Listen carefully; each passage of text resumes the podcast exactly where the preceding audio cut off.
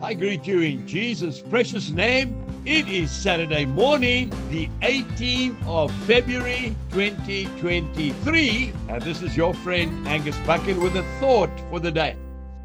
The most well known favorite verse in the whole Bible, 66 books of scriptures, has to be the Gospel of John, chapter 3, and verse 16. For God so loved the world that he gave his only begotten Son, that whosoever believes in him shall not perish, but shall have everlasting life.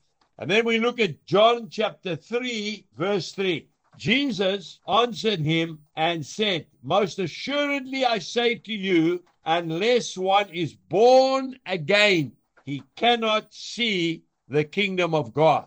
And then verse 7 Do not marvel that I said to you, You must be born again. Nicodemus was a very clever man. He was a member of the Sanhedrin, the governing body of Israel. He said to Jesus, He came by night. He didn't want anyone to see him. He said to this carpenter from Nazareth, How can a grown man go back into his mother's womb and be born again a second time? Jesus said, Unless you are born again, you'll never see the kingdom of God. Now, being born again, this is not some charismatic or Pentecostal or evangelical term. No, not at all. In fact, it is a Jesus term. It means a new beginning. It means starting afresh today. Without a doubt, the greatest of all miracles.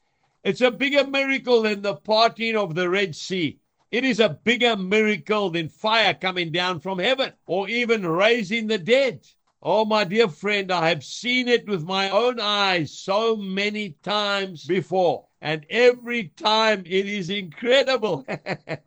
oh, I'm laughing, but I'm crying at the same time. To see a man or a woman who's been a slave to alcohol, drugs, and adultery instantly set free in the blinking of an eye all fear, all anger, all doubt taken away and replaced by peace, love, forgiveness, patience. Oh yes, a brand new creature. 2 Corinthians chapter 5 verse 17. If any man be in Christ, he is a new creation. Old things have passed away. Behold, all things have become new. It happened to me and my wife and my family 44 years ago today the 18th of February 1979. What about you today? Just pray this prayer after me if you want to, and God can change your life like He did ours. Dear Lord Jesus, I acknowledge that I am a sinner and I need you to save me from eternal damnation. Please forgive me for all the sinful life that I have lived in the past. Today I want to start all over again. I ask you to be my Lord and my Savior. Thank you for dying for me, a sinner, on the cross of Calvary. And because you live, Lord, I will live forever. In Jesus' name, amen.